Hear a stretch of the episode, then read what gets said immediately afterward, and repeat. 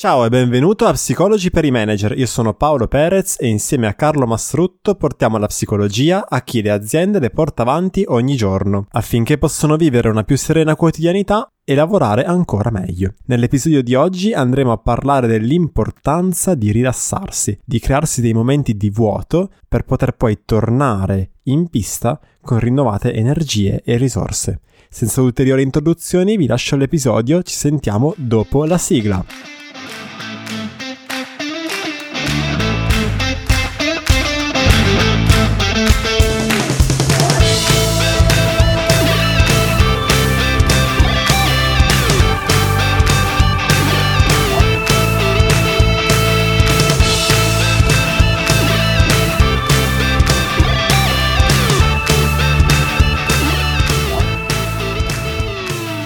Nell'episodio di oggi vogliamo parlare di come sia importante rilassarsi per performare meglio. La metafora, che adesso Carlo ci spiegherai nel dettaglio, eh, suona più o meno così, eh, abbassare le valli, cioè eh, rilassarsi pienamente nei momenti in cui si sceglie di rilassarsi per alzare i picchi, cioè per poter performare ancora meglio. Eh, da cosa deriva questa metafora? Spiegaci, spiegaci un po'. Allora, la metafora deriva dal, dallo studio di quelli che sono i cicli vitali per ogni persona. Noi mm. viviamo costantemente all'interno di alcuni cicli, mm-hmm. che alcuni sono dei cicli eh, circadiani cosiddetti perché eh, avvengono circa una volta al giorno, tipo uh-huh.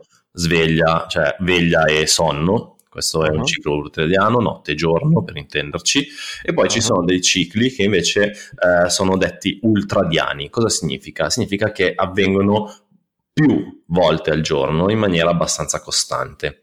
Uno fra tutti, ad esempio, è uh, la fase del sonno, no? le varie fasi del sonno. Sappiamo tutti che okay. noi non è che ci addormentiamo, cadiamo in coma e poi ci rialziamo, ma okay. anzi uh, passiamo la nostra notte attraverso diverse fasi che possono essere la fase REM, che è quella uh, di quasi veglia per intenderci, per mm. poi passare a una fase di sonno più leggero, per arrivare a una mm. fase di sonno molto più profondo e risalire no? in modo ciclico verso fasi più leggere REM e ritornare in una fase cioè, uh, sempre più in basso per poi risalire più in alto e via così. Okay. No? Quindi okay. uh, dobbiamo immaginare i cicli urtiadiani come fossero delle sinusoidi, no? per chi ha studiato oh. matematica. Per chi... sì la famosa funzione seno che ci viene esatto ok, okay. da lì uh, si è visto che non è una questione che è legata solo al sonno ma è legata anche alle attività e ai modi per performare cosa significa? Uh, che quello che noi facciamo costantemente durante la nostra giornata, noi riusciamo a mantenere un picco che può variare tra i 90 e i 120 minuti, o meglio, non proprio il picco dura 90-120 minuti, però noi abbiamo una fase di attività che dura tra i 90 e i 120 minuti, quindi l'ora e mezza, due ore, ok? Mm-hmm. E a questo punto uh, noi partiamo con la nostra attività nei primi minuti okay. fino a quando arriviamo più o meno a, a a metà dell'opera, ok? Dove dovremmo essere nel nostro picco massimo di attività, no? nel picco massimo di performance. Studi che sono stati fatti sia su attività a livello mentale, eh, sia su attività sportive, quindi a livello fisico, si sono viste che assolutamente sono eh, molto simili i risultati ottenuti. Cosa succede? Che intorno ai 45-60 minuti noi abbiamo il nostro picco di massima attività ed è lì eh, in cui eh, normalmente riusciamo a entrare in quella che è definita eh, eh che è definito come flow, no? il flusso. Ah. Uh-huh, uh-huh. Okay.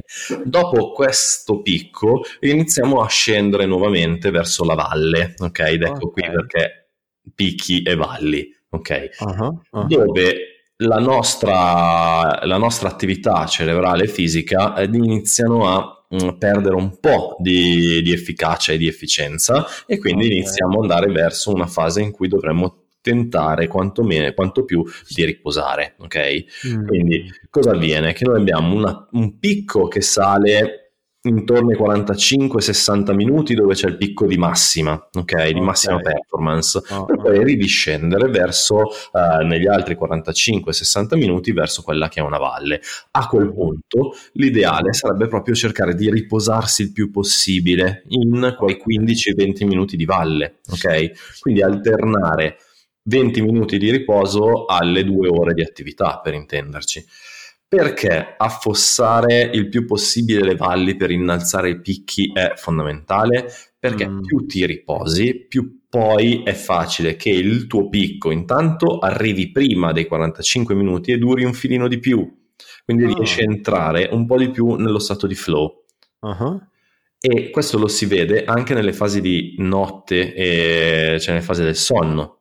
Okay. Perché noi è vero che abbiamo un moto abbastanza costante, ma quando riusciamo a stare nel sonno profondo maggiore, che è il sonno veramente ristorativo, a quel okay. punto, quando ripassiamo nella fase di, uh, di REM, nella fase di sonnoveglia, eccetera, riusciamo a essere, a mantenerla un po' di più e a godercela anche un po', perché la fase è quella onirica, quella dove riusciamo a sognare, dove riusciamo, a volte sono i sogni più belli, per poi dopo ridiscendere di nuovo nella fase di sonno profondo, ok, più in fretta, mm-hmm. quindi riposarsi di più in questo senso. Allo stesso modo lo facciamo durante le nostre attività. Ok. Quindi a- alterniamo momenti di attività molto intensa che non devono superare però le due ore per poi eh, arrivare nella fase di totale riposo. Questo cosa significa ri- totale riposo? Perché bisogna mm. passare il più possibile quelle valli? Perché bisogna mm. riuscire a interrompere qualsiasi attività che si stia facendo. Mm.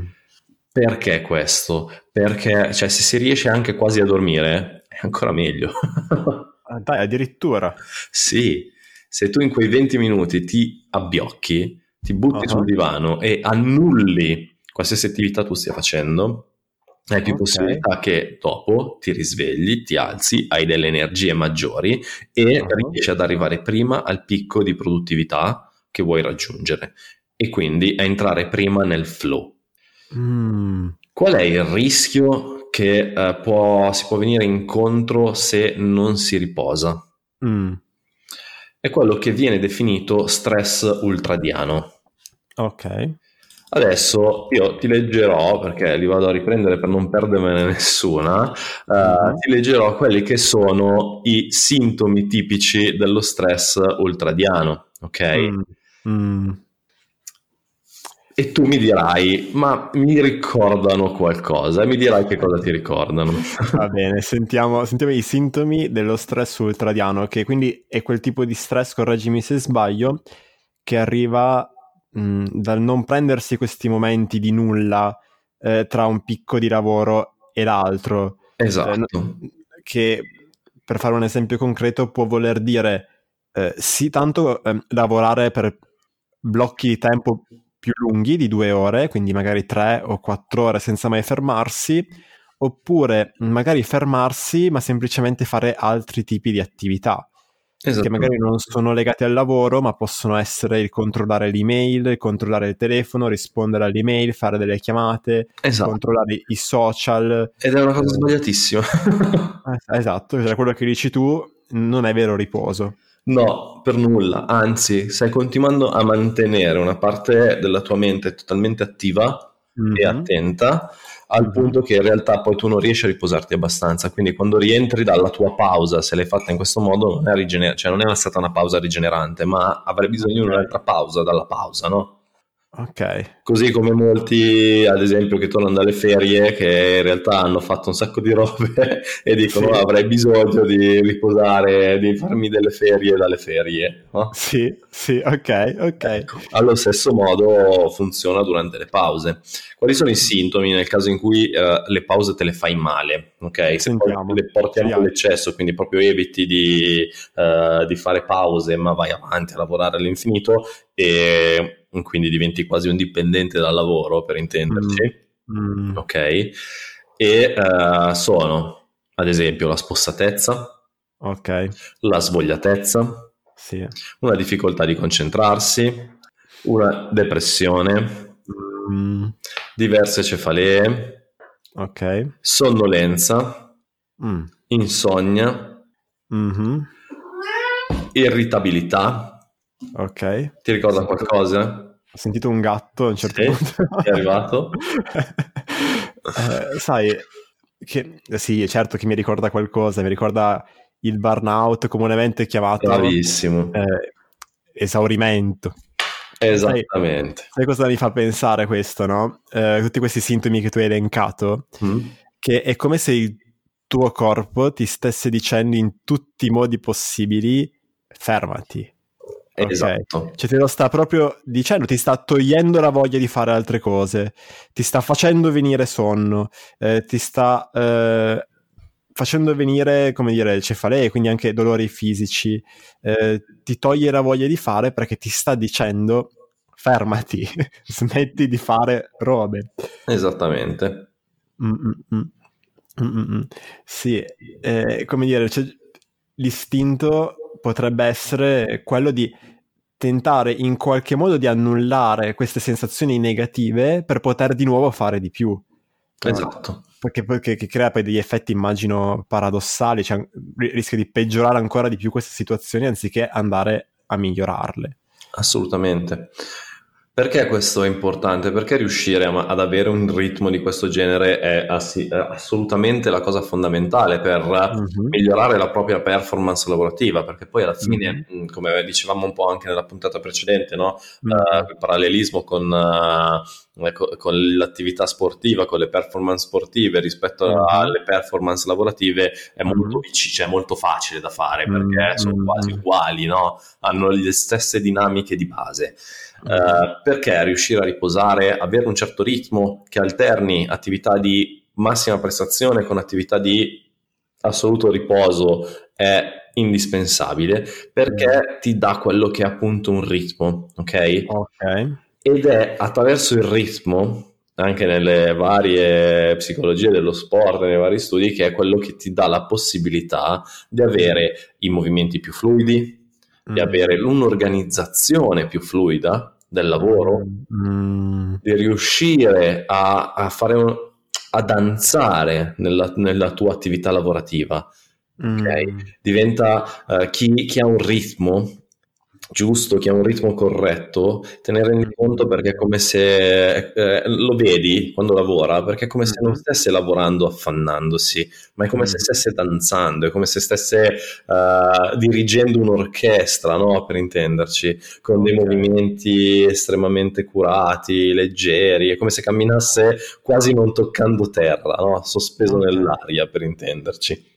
Cioè, è quella persona che magari sulla carta, diciamola così, lavora anche 12 ore al giorno, però se tu vai a vedere che cosa di fatti fa durante la giornata, è sempre, passami il termine, calma, mai affannata, esatto. eh, cioè lavora, di fatti lavora, porta a termine i compiti che deve portare a termine, eh, ma spesso fa delle pause, spesso si ferma, eh, si muove anche durante i momenti di attività con calma. Esattamente. Esattamente.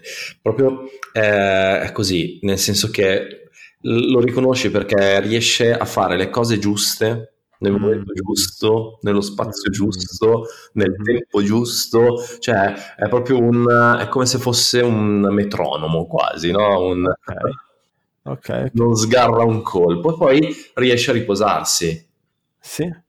Mentre Uh, chi non riesce a riposarsi in realtà poi mm-hmm. cosa succede? No? Se mm-hmm. entri in quello che è lo stress ultradiano o mm-hmm. il burnout, come dicevamo prima, mm-hmm. in realtà cosa succede? Che tu ti affanni, mm-hmm. pensi di fare 250.000 cose, ma esatto. hai fatica a concentrarti di conseguenza non, non, le fai bene, non le fai in modo efficace, non sei efficiente, di conseguenza perdi un sacco di tempo nel cercare.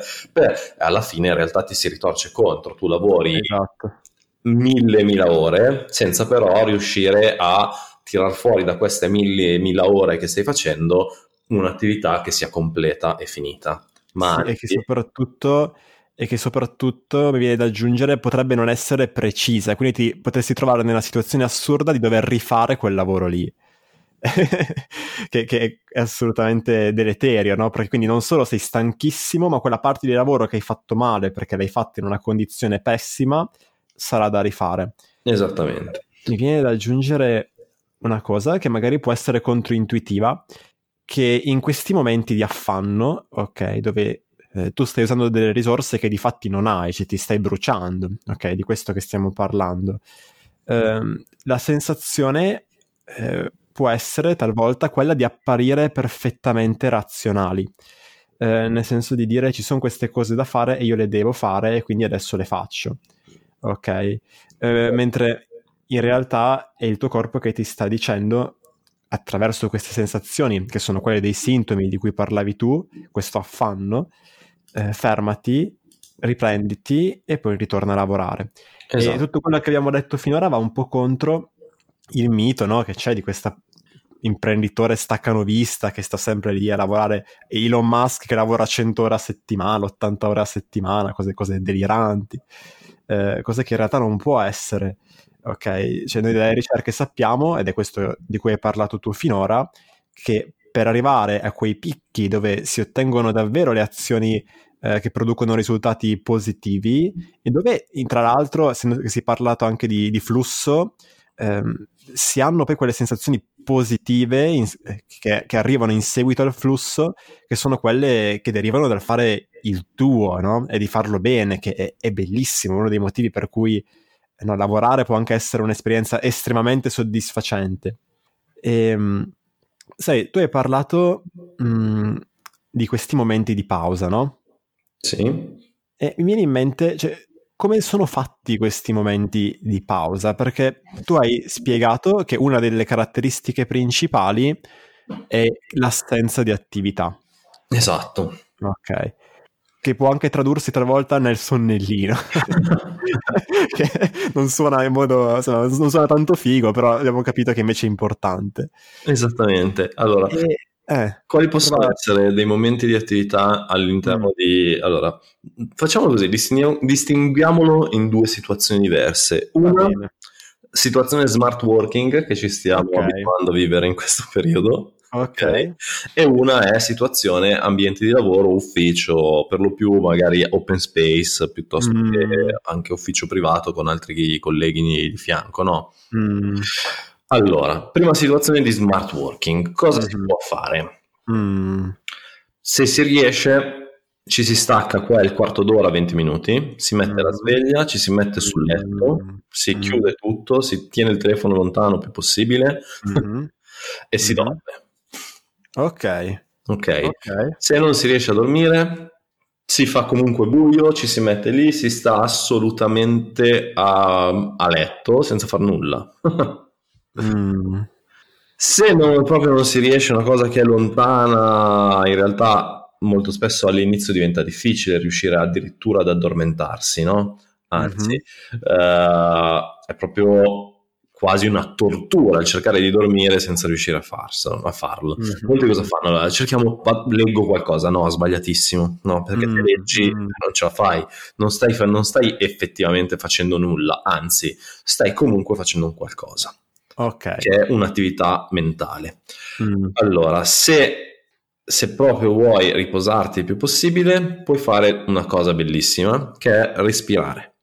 Mm-hmm. Ci sono un sacco di video su YouTube su tecniche di respirazione, eccetera. Ti metti mm-hmm. lì e ti metti a fare dei bei respiri, no? dei bei cicli di respirazione fatti in un certo modo.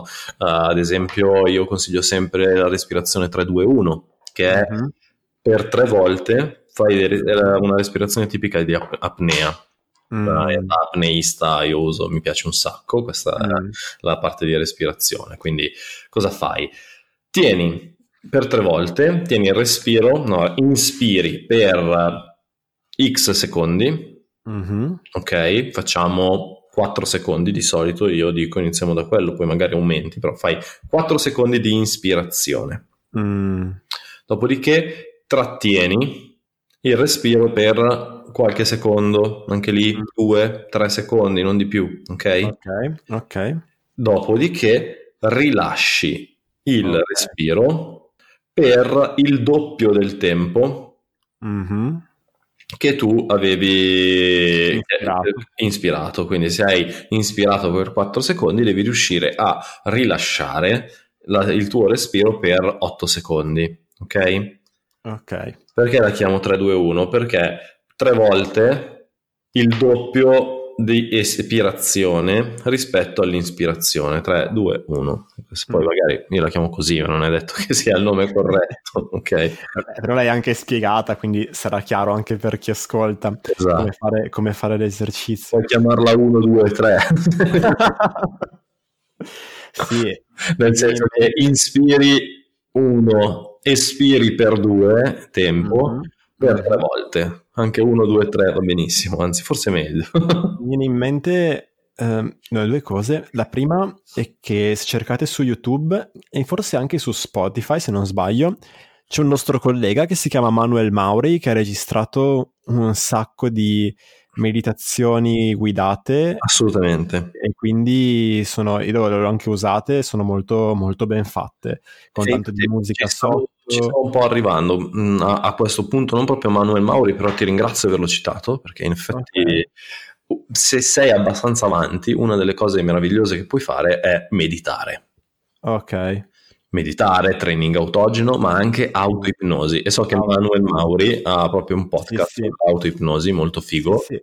Dove, dove, lui utilizza tutta una serie di registrazioni, nel senso che, insomma, che cos'è l'ipnosi ne abbiamo già parlato in altri contesti, eh, adesso non stiamo ad approfondirlo oggi, però per quanto riguarda la tua pratica individuale, a te frega poco che si chiami ipnosi o meditazione. Il punto è proprio quello del sederti, eh, staccare da tutto e eh, non fare nulla. E può essere un paradosso, ma non fare nulla senza fare nulla può essere molto difficile all'inizio. Assolutamente. Può essere molto molto frustrante, davvero sedersi e, e prestare attenzione al respiro per 10 minuti.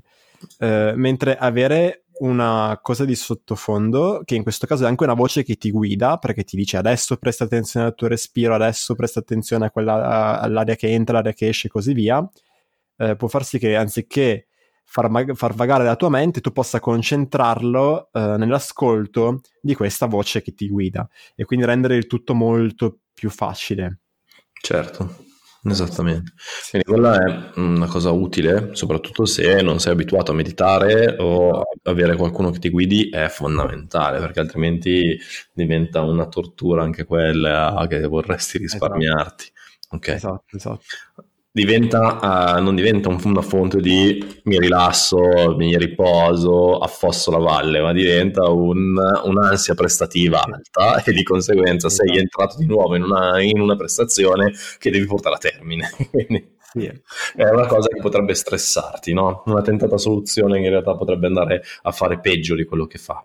Esatto, esatto. Cioè il punto fondamentale è ottenere quella quello stato in cui non stai facendo nulla. Poco importa se tu eh, ascolti la meditazione guidata piuttosto che non fai davvero nulla. Cioè, se, se, se, ascoltare la meditazione guidata ti stressa perché ti dà fastidio non riuscire a seguire quello che lui ti dice, smetti. Esatto.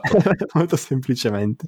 L'ideale, l'idea alla base di tutto ciò qual è? Quella di tenere lontano, come dicevi tu, lo stress. Sì, mm-hmm. quindi però il cercare di tenere lontano lo stress diventa uno stress, allora lo stai facendo nel modo sbagliato, no?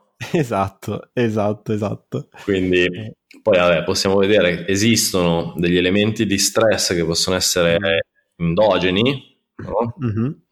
E cioè nascono da noi, che possono mm-hmm. essere dei momenti particolari, quindi il capo che rompe mm. le scatole, piuttosto che la relazione di fine anno da consegnare, piuttosto mm-hmm. che il bilancio, eccetera, eccetera, okay. eccetera. Okay. Oppure mh, delle questioni più personali, sto vivendo un divorzio, ho litigato con mia moglie, eh, ho scoperto che il, non so, uh, i miei genitori piuttosto che non stanno bene, quindi ci sono anche quegli mm. elementi, ok, che possono andare un po' a in- interferire con il proprio, il proprio livello di stress. Adesso non starei qui a dare la definizione di stress secondo Stevie. Mm, e... no, possiamo anche evitarlo. Esatto. possiamo, possiamo, sintetizzarlo in questo modo. Esiste uno stress buono e uno stress cattivo. Esatto. Quando in questo noi qua ci stiamo riferendo a quello cattivo, non a quello buono. Ok? Esatto. Che è quello che la gente comunemente chiama stress. È lo stressarsi per le cose stressanti, cioè vediamola così. Esattamente, esatto. Quindi esistono appunto degli stressors così definiti che sono che arrivano da fuori o da dentro, ok? Mm-hmm. Quelli che arrivano da fuori può essere l'ambiente, quindi eh, il luogo d'ufficio non congeniale, eh, un luogo di lavoro dove c'è un'estrema competizione che non ti porta a dire ah mi faccio una pausa di 20 minuti perché così affosso la valle, perché se mi faccio una pausa il mio collega che in realtà vuole prendere il mio posto mi, mi fa le scarpe, mi fotte e eh. via così, no? E quindi... Sì sì. quelli sono degli elementi che vanno un po'... Eh, guarda, ti riporto... A proposito di questo, ti riporto sul fatto che tu hai descritto una situazione di smart working prima sì. e potrebbe essere utile descrivere una, sens- una situazione di lavoro in cui non sono a casa e magari eh, appunto ci sono altre persone intorno a me e se sono il capo, diciamo il manager e mi vedono eh, seduto sulla sedia con gli occhi chiusi, magari pensano anche male, no? Assolutamente. Magari ti viene in mente anche qualche suggerimento per questo tipo di, situ- di situazione. Allora, intanto credo che uh, non c'è, non, non, credo che ci sia bisogno di, mm. Di, nascondersi nel momento in cui uno si mette sulla sedia, chiude gli occhi e mm-hmm. si mette a meditare piuttosto che fa un po' di respirazioni, assolutamente non credo che ci sia un grosso problema, quantomeno non deve temere il giudizio degli altri, no? Se mm. poi diventa uh, il, il, mo- il, motivo che lo fa andare anche meglio, lo fa performare meglio, uno dice, ah cavolo, quello ogni due ore si mette sulla sedia, chiude gli occhi, sembra che si addormenta, eh? poi però, cioè, cavolo, sta, sta, facendo una performance meravigliosa, sta tirando fuori delle cose che non ha mai fatto, eccetera, eccetera, eccetera. Mm-hmm. Mm-hmm. Uh, ne, negli effetti uh, sicuramente la, la, percezione degli altri viene un po' uh, risistemata.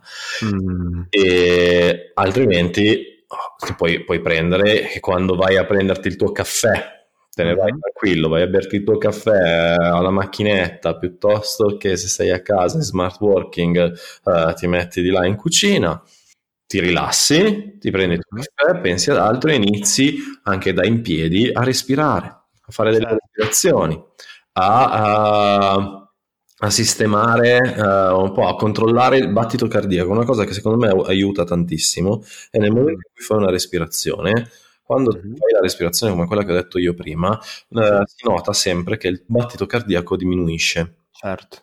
Quindi è un, ed è una cosa che in realtà va un po' anche a tranquillizzare, va un po' a ripristinare quello che è, perché se abbiamo un battito cardiaco che rallenta, vuol dire che il nostro corpo si sta adattando, si sta mm-hmm. riallenando a riposarsi, ok? Quindi questo è sicuramente, se invece manteniamo sempre dei livelli altissimi di attivazione, il nostro battito cardiaco accelera bestia, no? Quindi sì. meglio non farlo. È quasi una sorta di... Mm, mm, mi viene da chiamarlo autoinganno, ma forse non è la parola corretta, cioè nel senso che eh, psicologia delle emozioni di base, ok? William James, cento e passa anni fa, aveva intuito che quando c'è l'orso tu non hai paura perché c'è l'orso, tu hai paura perché stai già scappando quando vedi l'orso. Quindi l'emozione paura arriva dal tuo corpo che si attiva. Esatto. Okay. Ora, noi però viviamo nel ventunesimo secolo, orsi è difficile che ne troviamo, tuttavia eh, può essere che tu, ehm, agendo come se fossi in pericolo, ti stia agitando per una situazione che in realtà non è pericolosa. Ok? Eh, quindi affannandoti, come dicevamo prima, può essere che tu appunto provi uno stress magari sproporzionato alla situazione che stai affrontando e che magari non ti è neanche così utile. Mm. Allo stesso modo però puoi ehm, ingannarti, che poi si fa per dire perché cose, cioè, quello che conta qua è performare bene. Okay? Quindi la strategia che tu utilizzi e che funziona per performare meglio è quella corretta. Eh, la realtà oggettiva che poi che sia il caso di andare eh, nel panico per quella situazione oppure no, insomma, non è che ci interessi più di tanto. E quindi se tu riesci a rallentare il battito cardiaco attraverso l'utilizzo consapevole della respirazione, è come se il tuo corpo eh, si mettesse in una situazione come se non ci fosse alcun pericolo e di conseguenza tu ti calmassi. Chiaro. E questo ti permette di affrontare la situazione, qualunque essa sia, a mente fredda, quindi di non prendere delle decisioni eh, di, sti- di, pancia in una maniera appunto affrettata di cui potresti poi pentirti. Assolutamente. Occhio però a non incorrere nel rischio dopo, e cioè che poi diventa una tentata soluzione. Allora certo. devo riuscire a calmarmi, respiro esatto. a, una fro- a, una fonte, no? perché adesso mi vengono in mente tutti quelli che soffrono di ansia, panico, è mm. uno dei loro primi tentativi di soluzione fallimentari sono proprio quelli di devo riuscire a riposare, sì, devo riuscire a calmarmi, sì. che ovviamente però ti porta ad agitarti di più. Quindi allora, un no. conto è l'obiettivo è riposarsi. Okay? Esatto, esatto. Ah, in quel caso assolutamente sì, ti metti, cerchi di trovare la tua dimensione, trovati un posto, trovati un angolo, trovati un, qualcosa dove riesci a riposarti, mm-hmm. piuttosto uh, se non riesci a isolarti dagli altri, coinvolgili, fai in modo che anche loro okay. si riposino, no? Ok, cioè mi viene, è quasi come se tu stessi dicendo, crea una cultura nella tua azienda uh, sul fatto che il lavoro affannato non è un buon lavoro. Primo perché banalmente non produce risultati, quindi ok, eh, non è utile a nessuno. Eh, secondo perché se una persona entra veramente eh, in uno stato di burnout eh, è un bel problema. Nel senso che eh, prima che ritorni e poi a una quotidianità vivibile ci passa un po'. Ehm, e, e terzo perché ti permette di avere persone che stanno meglio e che performano meglio, tu in primis. Quindi certo. hai tutti i vantaggi dal coinvolgere persone, le persone intorno a te in questo tipo di, di, di azioni. Mi, viene in mente, mi vengono in mente due cose. Eh, la prima è un libro, nel senso che può sembrare strano consigliare questo libro, mm, però il punto nostro è proprio questo, cioè non è lo stress il problema, ma è lo stressarti per lo stress il problema. Certo. Allora, il libro che consiglio è eh, Le lettere a Lucilio di Seneca o qual- qualunque autore stoico. eh, è vero che sei uno stoicista fan. ma sì, nel senso che ehm, per quanto sia un libro scritto duemila anni fa, Mm. Eh, contiene delle situazioni sotto forma di aneddoti in cui è molto facile ritrovarsi. E quindi è molto eh, importante imparare a crearsi attraverso l'esercizio, perché è proprio di questo che abbiamo parlato, che non è immediato, che può essere una cosa che va fatta gradualmente e che mh, mm, può essere utile all'inizio farsi aiutare ad esempio da registrazioni guidate, con l'obiettivo di aumentare quello spazio che c'è tra eh, lo stimolo e la mia risposta immediata, che potrebbe essere una, una risposta immediata, non giustificata di agitazione. Certo. Ok, e lo stoicismo è proprio questo, cioè imparare a controllare le cose che posso controllare e a lasciare andare il resto, cioè non sto dicendo che devo essere indifferente eh, rispetto a un ambiente di lavoro che non mi fa stare bene, sto dicendo che eh, agitarmi potrebbe non essere la cosa migliore da fare. Mm, per poi agire bene per cambiare quell'ambiente lì, se posso cambiarlo, o per portare a casa la mia giornata lavorativa, arrivare a casa in uno stato d'animo eh, sereno che mi permette di vivere bene le parti della mia vita che invece funzionano. Chiaro. Questa, e questa è una cosa. Um, ah, sempre su questa falsa riga, i libri di Russ Harris, che mm. è il, il, non il creatore, ma il maggior divulgatore della ACT che è l'Acceptance and Commitment Therapy. Eh, I libri sono divulgativi, ne ha scritti due, sono uguali. Uno è La trappola della felicità, l'altro è Se il mondo ti crolla addosso.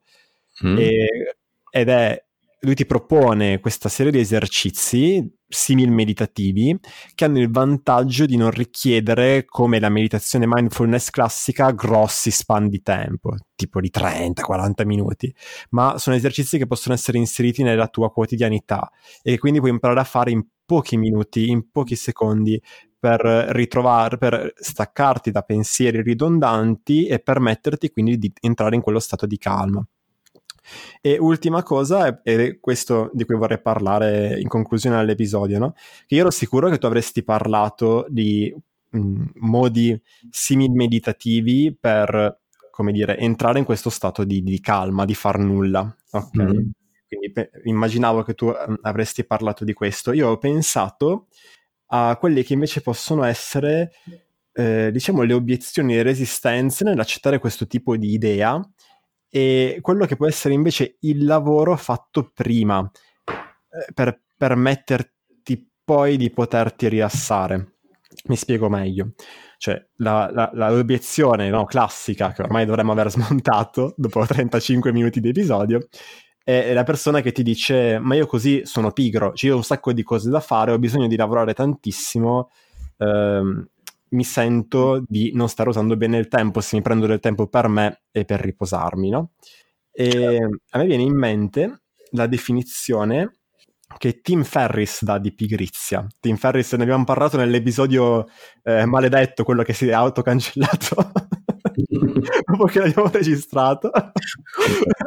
e quindi non, mai più, non, parleremo mai più della sindrome dell'impostore perché porta sfortuna. Assolutamente. Esatto, no. esatto. Non parleremo più, basta.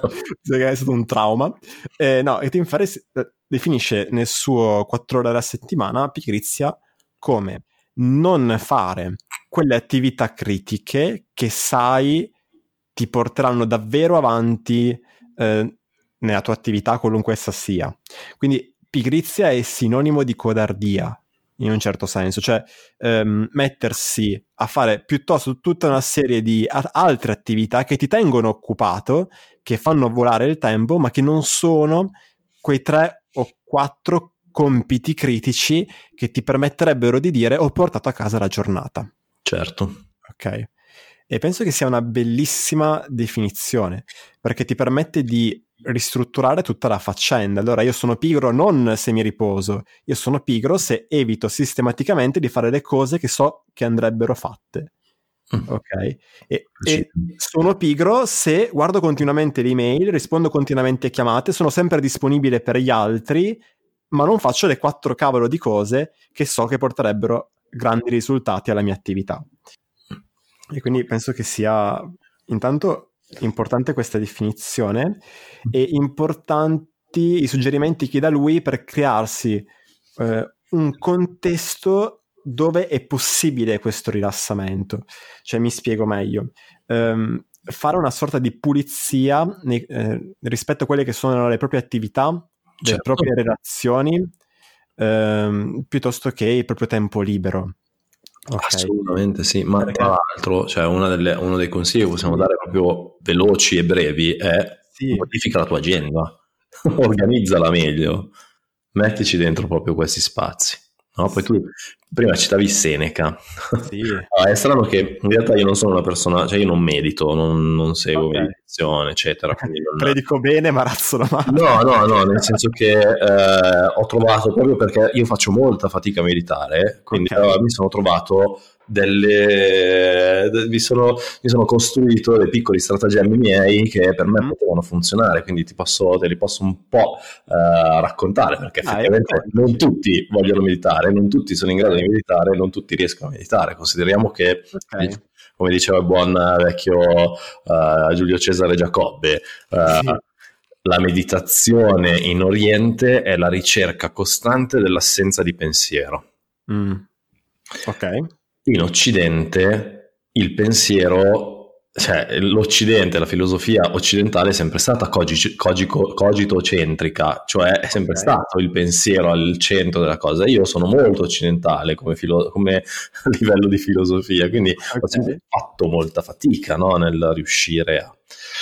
Il stratagemmi che mi sono portato io è quando ho una pausa breve che riesco, cioè che non riesco a fare una pausa un po' più lunga dove faccio l'altra cosa che poi ti dirò, è vado a bermi un caffè, nel mentre che mi bevo il caffè eh, me lo gusto, mi assaporo il certo. caffè, faccio una sorta di mindfulness eating, mindful eating, non so come chiamarlo. Sì ok? Sto mangiando la cosa che ti piace anziché la stupida uvetta che te Bravissimo, cioè mi bevo un ca- ho voglia di bermi un caffè, ho bisogno di un caffè, me lo saporo, me lo gusto, me lo, uh, e, e lì mi concentro su quella cosa lì, piuttosto che vabbè, se sono a casa mi spupazzo bestie, sì. Eh, e va bene, no? mi metto lì sul divano, me lo prendo. I, I, gatti hanno la capacità di darti un po' di tranquillità e di riposo. Sì. Quando invece riesco a inserire all'interno della mia attività Mm-hmm. Quindi io ho definito che le mie attività devono avere degli slot di un'ora, per intenderci, non di due ore okay. o di un'ora e mezza, ma faccio un'ora di attività, devo scrivere delle relazioni piuttosto che faccio un'ora di attività. La mezz'ora barra ora successiva per me potrebbe diventare nella giornata almeno una volta il momento di esercizio fisico. Tu prima citavi Seneca, no? Io questa sì. cosa l'ho presa da Seneca perché Seneca mm-hmm. diceva che ci sono degli esercizi mm-hmm. facili o brevi eh, che spostano il corpo subito. Sì, sì, okay? E possono essere la corsa, il sollevamento pesi, le attività fisiche, piuttosto che il, il, dover fare dei mestieri in casa, il dover sistemare alcune cose, eccetera, eccetera, eccetera. Quindi, dato che abbiamo detto prima, non possiamo sostituire il riposo con un'attività fisica, però io posso sostituire il pezzo uh, finito il mio flow, ok? Quindi quando sto scendendo verso la valle di attività in un'attività mm-hmm. fisica. Ok. Ok, ok. Quindi non che... sostituire la valle con un'attività fisica, ma, ma... l'ultimo pezzetto. Esatto, okay. quello che sta scendendo verso la valle, no? la discesa, con un'attività fisica. A quel punto ho spossato sia la mente che il corpo mm-hmm. e diventa più facile poi godermi quei 20 minuti di assoluto riposo. Mm. Ok, ok, interessante. Cioè, quindi hai proposto da un lato una sorta di meditazione legata alla quotidianità, quindi accarezzare il gatto, mangiare qualcosa piuttosto che, e dall'altro il prepararsi anche da un punto di vista fisico, stancandosi banalmente, esatto. eh, al riposo successivo. Sì, eh, mi viene in mente che quello che faccio io è dedicarmi alle attività di casa, Okay. Quindi le pulizie eh, piuttosto che altri tipi di esercizi come lo stretching che ha molto di meditativo perché non è proprio attività fisica ma è semplicemente tirare i muscoli, prestare attenzione alle sensazioni che in genere sono gradevoli che succedono allo stretching. Quindi se noi consideriamo in quelle due ore, no? quei certo. 90-120 minuti che abbiamo detto, gli ultimi 20 minuti Mm-hmm, mm-hmm. Sì, sì, in cui poi della... dove tu per 20 minuti ti sistemi la scrivania, pulisci, eh, fai, fai, il mestiere in casa. Poi... Ah, intanto hai la scrivania ordinata. no, ma guarda, io mi sono accorto a proposito di affanno, non so se può essere utile, però me lo dico nel caso, che un campanello d'allarme che mi fa dire che è caso di fermarmi e quando non trovo il tempo per questo tipo di attività ok? Quando comincio a dirmi non ho tempo di fare 10 minuti di stretching, non ho tempo di fare, faccio degli esercizi per la voce, facendo podcast e queste cose qua, poi ipnosi piuttosto che, eh, anche lì, che richiedono pochi minuti, non ho tempo di fare le pulizie, cioè quando, quando entro non ho tempo di chiamare una persona mh, mm, che so che mi farebbe piacere sentire, perché quando entro in questo loop è un campanello d'allarme gigantesco eh, che mi dice che sto facendo probabilmente delle attività inutili tipo appunto il famoso controllare le email piuttosto che stare sempre eh, certo. a guardare se qualcuno ti ha scritto, ti ha cercato, eccetera, che posso lasciar stare. E a proposito proprio di questo, c'era questo che volevo dire. No? Um, mm. Tim Ferris ti propone nel suo libro questa sorta di pruning di quelle che sono le tue attività, relazioni, eccetera, perché non c'è nulla di più eh, sciocco che sentirti in colpa eh, per non aver fatto qualcosa che comunque non aveva ragione di essere fatta. Ok? È, è, è tremendo perché significa veramente no? provare un'emozione negativa per un, un'attività o un, aver sentito una persona eh, che, per non averla fatta, che se anche tu l'avessi fatta comunque non ti avrebbe portato chissà quale giovamento. Certo. E quindi la, l'abilità sta nel chiedersi prima, in maniera preventiva, ehm, quali sono, lui parla sempre, insomma, guru, un po' un guru della crescita personale, lui parla dell'80-20, il famoso 80-20, qual è il 20% delle persone eh, che ti danno l'80% delle soddisfazioni dal punto di vista relazionale? Cioè, quali sono le poche persone che tu eh, devi sentire per stare bene dal punto di vista relazionale? Quali sono le poche attività che devi fare oggi o che dovrai fare domani, anzi, mm-hmm. eh, per dire ho portato a casa la giornata.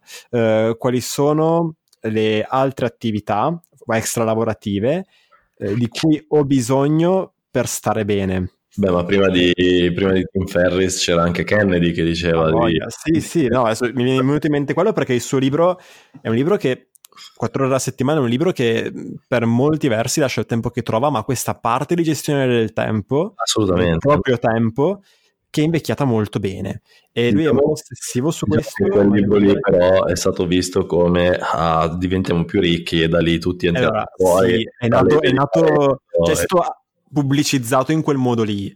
Uh, in realtà è un ottimo manuale di gestione del tempo oh, uh, che, che, che, che, ho trovato utile a livello personale perché poi ha tutta una parte mh, in cui ti porta a definire che, che accidenti fai di questo tempo lì.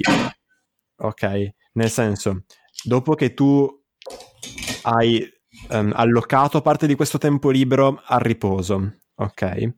Mm. Nell'altro tempo, quello che rimane ancora libero, che cosa ne fai? E il suo invito è proprio quello di prendersi del tempo per definire questo, no? In modo da non arrivare mh, mm, in quel momento lì, come dire, brancolando nel buio, col rischio poi di dedicarlo di nuovo ad attività inutili che ti stressano. Cioè, se da un lato il discorso del rilassamento ha a che fare col prendersi dei momenti eh, per non fare nulla, mm. dall'altro io penso che sia impo- altrettanto importante eh, definire quali sono le cose di cui hai bisogno per stare bene, in modo da poter poi davvero performare meglio. Quindi mh, è vero che affossare le valli si riferiva, come hai raccontato benissimo tu all'inizio, a, a tutto il discorso dei ritmi circadiani, eccetera. Eh, io mi sono immaginato quando ti ho proposto di parlare di questo episodio, di, questo argomento, anche di parlare appunto di come eh, prendersi del tempo per definire quali sono le persone, le compagnie, le attività lavorative e extra lavorative eh, di cui ho bisogno per stare bene e poi farle, eh, possa essere un utile modo per poi performare meglio nel momento in cui invece devo lavorare. Ecco, non so se eh, mi sono spiegato. Assolutamente. Ottimo. sì, sì, sì, no, direi che abbiamo dato un sacco di consigli. Eh, non so se ti viene in mente qualcos'altro. no, direi che basta, anzi. Sì. Abbiamo riempito troppa roba e poi diventa il contrario, no? L'effetto che otteniamo. Sì, sì, sì, sì, esatto. C'è l'idea di, di questi episodi più lunghi e di farne pochi ma belli importanti.